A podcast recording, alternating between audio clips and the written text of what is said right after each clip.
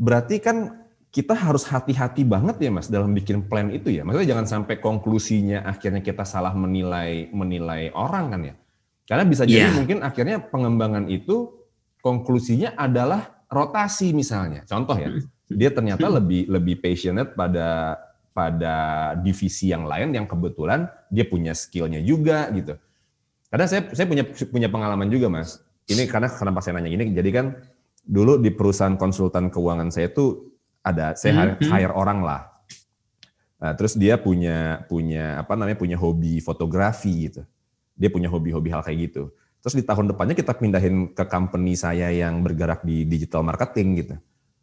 Itu hmm. artinya pas saya lihat oh, bisa juga ya ternyata ya. Maksudnya kalau kayak kita di akuntansi kan itu kan sebetulnya ilmu yang harus dipelajarin ya. Saya mungkin hampir nggak pernah nemu ada orang hobinya akuntansi, hobinya perpajakan tuh saya hampir nggak pernah nemu gitu. Tapi kalau yang sifatnya kayak hobinya fotografi, dia passionate kan lebih lebih lazim lah. Cuman artinya di titik mana? Maksudnya apalagi kalau sudah sudah berhubungan harus ngekat sebuah ngekat seorang karyawan ya. Di titik mana company itu benar-benar memastikan bahwa ini orang udah nggak bisa deh, udah nggak bisa nggak bisa lanjut lagi sama kita. Nah, apalagi ini berhubungan sama Mas Ivan yang bilang bahwa gara-gara pandemi ini ada istilah fuca ya. Mungkin Mas Ivan yang tahu tuh. Iya, uh, fuka. Iya, fuka tuh. Artinya mungkin company agak nggak berani-berani amat membuat plan yang sangat long term gitu. Iya. Yeah. Ngelihat dengan apa yang terjadi di di uh, pandemi ini ya. Uh, apa namanya kemampuan buat beradaptasi dituntut lebih lebih lebih lebih baik lah. Nah, mungkin nggak manajemen company itu nunggu gitu. Siapa tahu orang ini cocok dengan apa dengan evolusi company berikutnya yang mungkin dia saat itu belum tahu gitu. Sehingga dia dia keep itu atau dia terus gali dari si employee. Karena ini berkaitan sama apa yang kemarin saya dengar dari saya ngobrol juga sama teman saya di company lain ya. Ini menarik mas. Saya nggak saya tak ya, nggak tahu apakah ini lazim atau enggak dalam dunia uh, mm-hmm. perekrutan ya. Dia bilang gini uh, justru dia merekrut orang dia cari dulu orang itu punya kekuatan apa punya spesifik skill apa lalu dia buat uh, apa uh, tempat itu di company-nya selama masih sejalan dengan ini ya, sejalan dengan apa uh, tujuan company-nya. Jadi sebelum orang itu dia rekrut, mungkin aktivitas itu nggak ada di company-nya. Tapi ketika dia ketemu orang, orang karakternya bagus, punya spesifik apa spesifik skill yang yang nyambung juga, akhirnya dibikin tuh role itu baru dibikin dengan hadirnya si employee itu. Gimana Mas menurut Mas Ivan? Oke, ini menarik nih kalau dengar cerita. Artinya mungkin uh, rekan atau partnernya Pak Ferry tadi itu memang dia frontal ya, termasuk hmm. orang yang frontal. Kenapa? Itu bisa nggak dilakukan? Bisa, selama kita siap nggak ketika ada friksi di organisasinya. Kenapa? Hmm. Loh, itu kita ngambil orang baru, minta dia untuk melakukan hal yang berbeda. Padahal kan di perusahaan sudah punya nature kan. Nah, kalau tiba-tiba bertabrakan, itu bisa berdampak fatal untuk organisasi. Jadi, okay. kalau dibilang bisa nggak? Bisa, tapi memang ya butuh kesiapan. Nah, artinya apa? Ini benar-benar perubahannya yang mau dibuat adalah frontal. Ya karena yang di perusahaan ini, misalkan yang sudah ada ini nggak mau berubah, ya aku ambil orang untuk dia mewarnai culture-nya. Gitu hmm. Yang itu juga di salah satu uh, perusahaan yang pernah saya bantu juga pernah dilakukan. Ada yang berhasil, ada yang gagal. Yang gagal karena akhirnya tabrakan kan ada orang baru yang nggak tahu sistem nggak tahu aturan dia bikin bikin sendiri dia bikin uh, proses bisnis baru nabrak dengan yang lama yang lama nggak suka yang baru punya target dia harus uh, bikin sesuatu yang baru. Jadi akhirnya nggak ketemu nih pak. Akhirnya yang disuruh berinovasi biasanya akhirnya mental itu. Karena okay. ada culture perusahaan lama kan. Tapi ya selama sebagai orang bisnis itu punya apa ya punya punya visi ke depan tentang itu kenapa perlu seperti itu sih sebenarnya nggak ada masalah ya. Cuman memang resikonya kan perlu ditanggulangi. Makanya banyak perusahaan yang uh, lebih memilih untuk ya mau nggak mau yang di sini ini yang kita rubah gitu daripada kita ngambil orang yang akhirnya konflik kan sedangkan perusahaan ini biar bisa bertahan pada saat fuka ini kan harus bareng-bareng kalau pas fuka tiba-tiba masih ada konflik internal malah bahaya kan untuk performa perusahaan jadi banyak perusahaan yang nggak memilih itu lebih memilih ya udah yang aku sudah punya ini, yang sudah berjalan ini, aku paksa mereka untuk berubah. Memang lebih mahal kosnya hmm. daripada kita nge-hire orang untuk explore ya gitu ya. Tapi ya itu dianggap lebih sustain karena ya orang-orang ini kan yang kerja sama saya dulu gitu loh, yang sudah tahu saya seperti apa gitu. Oke, okay. Fuka itu sendiri apa itu bisa dijelasin nggak mas? V-nya? Sebenarnya kalau kita berbicara Fuka, Fuka itu kan sebenarnya dari segi volatility ya. Volatility itu kondisi di mana ya kondisi itu naik turun lah ya. Ya nggak ada yang bisa memastikan yeah. ya naik turunnya ya. Terus uncertainty, uncertainty itu tuh dia nggak pasti ya, mirip dengan volatility tadi ya, nggak bisa diprediksi lagi ke depan akan seperti apa. Kita nggak bisa bilang hari ini tuh besok itu akan sama dengan hari ini, nggak ada. Okay. Satu tambah satu bisa jadi sepuluh. Kenapa? Ya karena dunianya udah berbeda. Habis itu complexity, masalahnya sekarang kan makin yeah. beragam ya. Kita kerja itu sekarang bisa jadi ngadepin hal-hal yang lebih kompleks daripada dulu. Terus ambiguity, nah, kondisinya ambigu ini saya gimana harusnya ya, harusnya gimana nih situasinya ya. Saya nggak jelas nih, nggak tahu dengan jelas nih ke depan akan seperti apa. Maka kalau dibilang fuka itu ya kondisi di mana kalau saya coba simpulkan gitu ya, ya kita nggak bisa memprediksi lagi ke depan itu seperti apa. Makanya disebutnya ya fuka. Fuka okay. gitu. Iya, iya. Nah, balik lagi nih Mas ke rencana pengembangan diri yang tadi Mas Ivan bilang ya. Mhm. Mas Ivan pernah nggak dari pengalamannya gitu, uh, nemuin. Karena saya di company saya ada juga uh, mantan-mantan karyawan kita yang yang yang yang apa menunjukkan reaksi seperti yang akan saya ceritakan ini. Bahwa ketika pengembangan diri itu di set dan di planning oleh oleh company gitu lalu dijalankan oleh divisi terkait itu dari awal aja dia sudah resisten.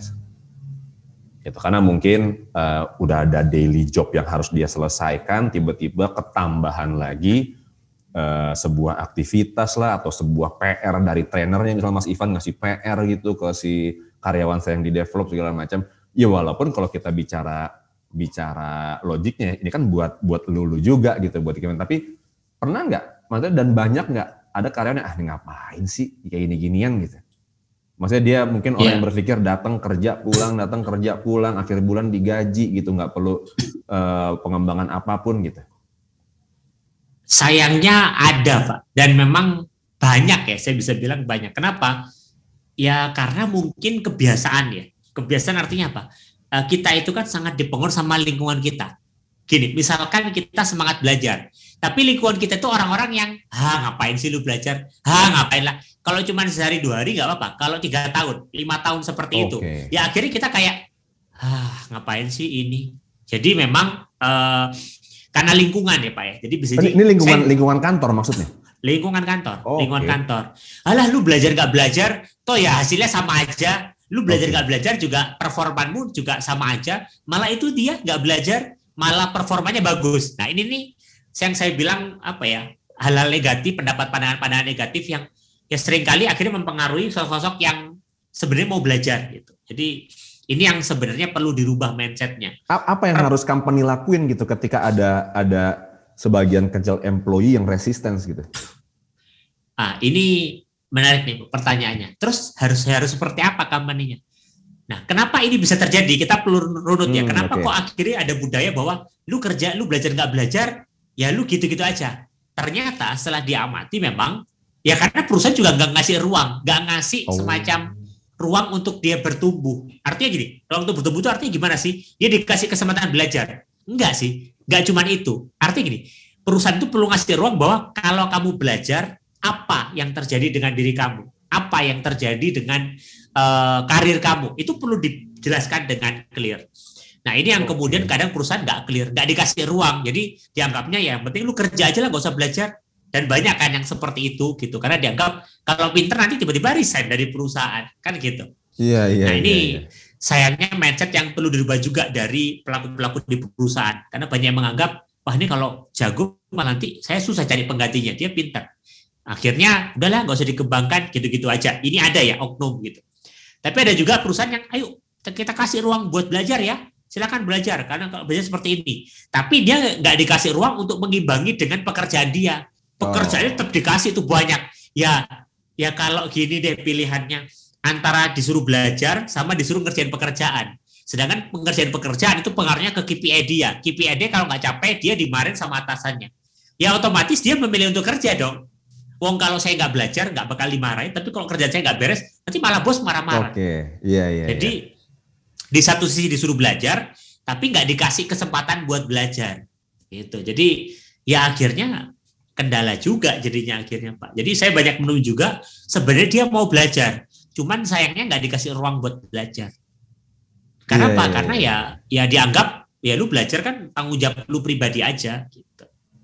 Oke oke oke oke oke oke oke. Jadi sebenarnya walaupun di era pandemi kayak gini ya, di mana kebanyakan mm -hmm. company itu uh, berusaha uh, menghemat budget, menahan yang mungkin pengeluaran bukan core industrinya, sebenarnya budget untuk pengembangan karyawan tuh tetap tetap penting ya, Mas Ivan ya? Walaupun di era pandemi kayak begini ya. Ah, ini menarik nih Pak. saya harus share pengalaman saya pribadi. Ini saya karena saya pengalaman pribadi saya berani hmm. gitu ya. Justru pada saat pandemi saya itu dapat klien baru yang oke okay, gitu ya. Jadi uh, saya menganalisa sebelum pandemi sama sudah pandemi. Ternyata pada saat pandemi justru muncul klien-klien baru gitu ya, yang bukan dari perusahaan-perusahaan yang gede, tapi mereka baru ngeh pentingnya belajar. Gitu. Perlu jadi ngeh pentingnya mereka mengembangkan timnya. Kenapa? Karena perusahaannya kebentur kan. Pandemi kebentur, hmm. mau nggak mau orang-orang yang ada ini harus diajak untuk berpikir lebih kencang. Makanya mereka butuh dikembangkan. Jadi menariknya adalah meskipun memang secara budget dikurangi, perusahaan perusahaan itu akhirnya berusaha mengencangkan ikat pinggang, tapi saya justru melihat karena pandemi banyak perusahaan yang baru sadar pentingnya belajar. Okay. Baru sadar pentingnya mengembangkan karyawan. Iya iya dan mungkin bisa switching budget kali ya yang sebelumnya sewa kantor terus sekarang bisa WFH mendingan budget sewanya di dipakai buat pengembangan karyawan ya. Benar, benar, benar Pak. Jadi uh, ternyata trennya menarik gitu. Saya pandemi setahun belakangan ini ternyata setelah saya pelajari oh ternyata malah banyak mendatangkan klien baru. Meskipun secara nominal kemampuan ekonominya emang sudah berbeda dengan dulu ya. Tapi perusahaan-perusahaan kecil berlomba-lomba untuk mengembangkan karyawannya oke mas. Nah ini mungkin pertanyaan terakhir nih dalam tema apakah setiap employee itu bisa dan perlu dikembangkan ya? Ya. Jadi gini mas. Saya tuh uh, punya cara lah untuk melihat apakah karyawan ini mau berkembang atau enggak atau cuma mau gitu-gitu aja. Tapi kan saya bukan bukan praktisi di industri ini seperti Mas Ivan. Saya nggak tahu cara saya salah atau benar gitu. Hmm. Karena bisnis saya konsultan, saya bisa lakukan dengan cara menambah project, menambah kerjaan. Atau saya mencoba men-challenge dia kalau yang levelnya ini ya, levelnya agak lebih tinggi ya, untuk memikirkan sebuah konsep yang sifatnya analytical, strategical gitu. Nah, saya cuman bilang, eh lu coba coba ini ya, lu coba pikirin deh. Nih uh, konsep kita handling klien segala macam, ada nggak cara yang lebih baik dari yang kita lakuin sekarang? Lalu cara saya menilainya adalah bagaimana reaksi orang itu si karyawan saya ketika saya tawarkan itu kalau yang kelihatan bahwa dia tidak happy, bahwa ah nih nambah-nambahin kerjaan gue doang nih gitu, atau dia nggak tertarik segala macam, maka saya mengasumsikan dia tidak mau berkembang. Bisa nggak cara itu ya. dipakai, mas? Bisa, Pak. Jawabannya bisa nggak dipakai. Justru kalau saya ngelihat, ya itu yang harus dilakukan oleh para leader. Artinya apa? Memberikan tantangan. Banyak orang yang memang uh, belum sadar bahwa sebenarnya memberikan tantangan itu salah satu metode pengembangan. Jadi metode pengembangan itu banyak pak, nggak hanya misalkan, yuk kita training di kelas okay. ada trainer satu, nggak, okay. tapi bahkan uh, job rotation dia dimutasi dari tempat A ke tempat B itu pro, itu program pengembangan sebenarnya, okay. program pengembangan karyawan. Terus job enrichment pekerjaannya dibikin lebih kaya, lebih banyak. Nah itu itu itu salah satu bagian dari program pengembangan. Job enlargement ada lagi. Jadi pekerjaannya hmm. itu di enlarge lagi, dia lebih luas lagi, lebih dalam lagi. Itu program pengembangan. Yang tadi Pak Fer sampaikan kan ada job enlargement dan job hmm. enlargement sebenarnya. Dia dikasih okay. project, dia dikasih tantangan baru. Justru itu harus dilakukan, Pak. Kenapa? Karena ke, itu dari situ kita justru bisa menilai uh, tim kita itu mau bertumbuh atau enggak. Kalau kemudian kita bilang, yuk ayo kamu belajar ya, oh kayaknya tak lihat kamu nggak mau bertumbuh deh loh. Kalau cuma dilihat dari setiap hari yeah. dia bekerja doang nggak mau belajar, sedangkan misalkan lah kerjaannya dari pagi sampai malam Terus dia disuruh belajar. Lah gimana kita bisa menilai dia malas belajar atau enggak? Wong dia ruang buat belajarnya nggak bisa. Kenapa? Karena dia dipaksa untuk kerja dari pagi sampai sore nggak dikasih ruang untuk belajar. Maka cara terbaik untuk kemudian kita melihat si karyawan ini itu kemudian mau pembela mau belajar atau enggak adalah dikasih project. Tuh, tapi kan dikasih project kayak nambahin kerjaan baru. Loh, tunggu dulu, ini yang perlu ditekankan ke dia gitu. Gaji nggak langsung nggak langsung ditambah lagi biasanya tuh. Nah, itu dia. Itu akhirnya dia malas, ah, nambah-nambah kerjaan doang. Nah, memang ini yang akhirnya perlu diedukasi ya karyawannya. Artinya memang ini tugas perusahaan juga untuk uh, mengedukasi karyawan bahwa memang kalau kita berbicara gaji, gaji itu bisa habis. Tapi hmm. kalau berbicara ilmu, ilmu itu ilmu kita akan terus bertambah. Yang bisa jadi suatu saat nanti karena ilmu kita banyak, gaji kita pun akan meningkat gitu loh. Tapi kan berbicara masalah instan atau enggak kita kan nggak bisa memperlakukan karyawan itu hanya kayak apa namanya uh, dia ngejar kail terus gitu ya. Dia kita kasih umpan berupa uang terus. Tapi ya itu kita perlu edukasi. Dan ini menjadi peran leadernya sebenarnya pak. Artinya setiap leader di tiap lini itu perlu mengedukasi karyawannya bahwa ya hidup itu bukan hanya tentang kamu. Kalau kamu tak kasih kerjaan kamu dapat gaji lebih. Tapi bisa jadi adalah ketika kamu tak kasih pekerjaan itu adalah ruang buat kamu belajar. Itu ruang buat kamu bertumbuh. Jadi itu perlu diedukasi. Nah sayangnya saya harus bilang kalau dia sudah terlanjur masuk tantangannya berat pak. Oke. Okay. Iya, iya. Karena iya, iya. kalau dulu ketika saya di perusahaan sebagai HR gitu ya, saya mendeteksi itu di awal. Jadi memang saya memilih bukan sekedar dia bisa apa, tapi dia mau belajar atau enggak. Karena okay. kalau bisa nggak bisa itu masalah mau belajar atau enggak sebenarnya. Jadi saya seleksi dari awal yang masuk ya yang mau belajar. Kalau nggak mau belajar ya jangan. Kenapa? Kalau mau belajar dia nggak akan hitung-hitungan pak, nggak akan transaksional. Hmm. Perusahaan ngasih aku jadi sekian, enggak. Orang yang mau belajar, mindset dia adalah saya belajar, maka dia akan ambil tantangan yang ada.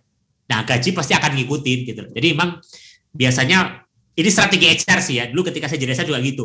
Untuk melihat apakah dia itu orang yang fokusnya ke transaksional atau enggak adalah silat dan dia mau belajar atau enggak.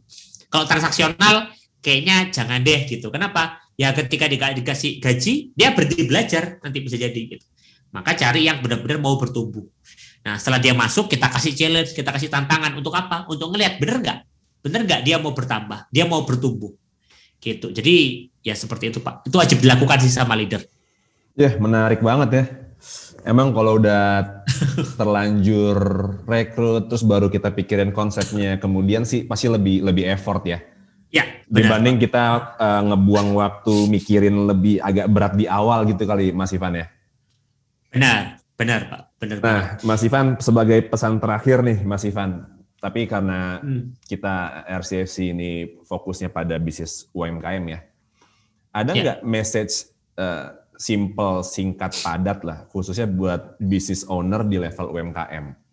Nah, mungkin saya gambarin dulu apa sih kriteria umumnya Iya dia masih organisasi yang kecil, mungkin uh, ownernya atau ya kalau udah PT, udah berbentuk PT, di rootnya atau CEO-nya masih aktif banget, masih ngelakuin rekrutmen sendiri, belum ada divisi HR sendiri, misalnya contoh. Ada nggak uh, pesan yang singkat lah, apa yang harus kita siapkan untuk bisa ngedevelop uh, orang yang ada sekarang gitu? Oke, okay. uh, kalau ditanyakan pertanyaan ini, saya bisa menjawabnya dengan kita beruntung kita hidup di era saat ini. Loh, okay. maksudnya gimana? Loh, zaman dulu kita mau bikin pelatihan, kita harus benar-benar mencari loh trainer yang bisa ngajarin. Zaman dulu. Zaman dulu ya sekitar 10 tahun yang mungkin Pak Fan juga merasakan gitu ya ketika ngembangin tim, kalau saya nggak punya waktu saya harus cari orang siapa yang bisa ngajarin gitu kan. Tapi di era saat ini ilmu itu sangat luar biasa ya. Artinya apa? Kita tinggal duduk, kita browsing di YouTube, itu kita bisa dapat ilmu loh sebenarnya. Kita sudah bisa dapat cara strategi gimana caranya mengembangkan perusahaan kita dan karyawan kita, gitu, terutama.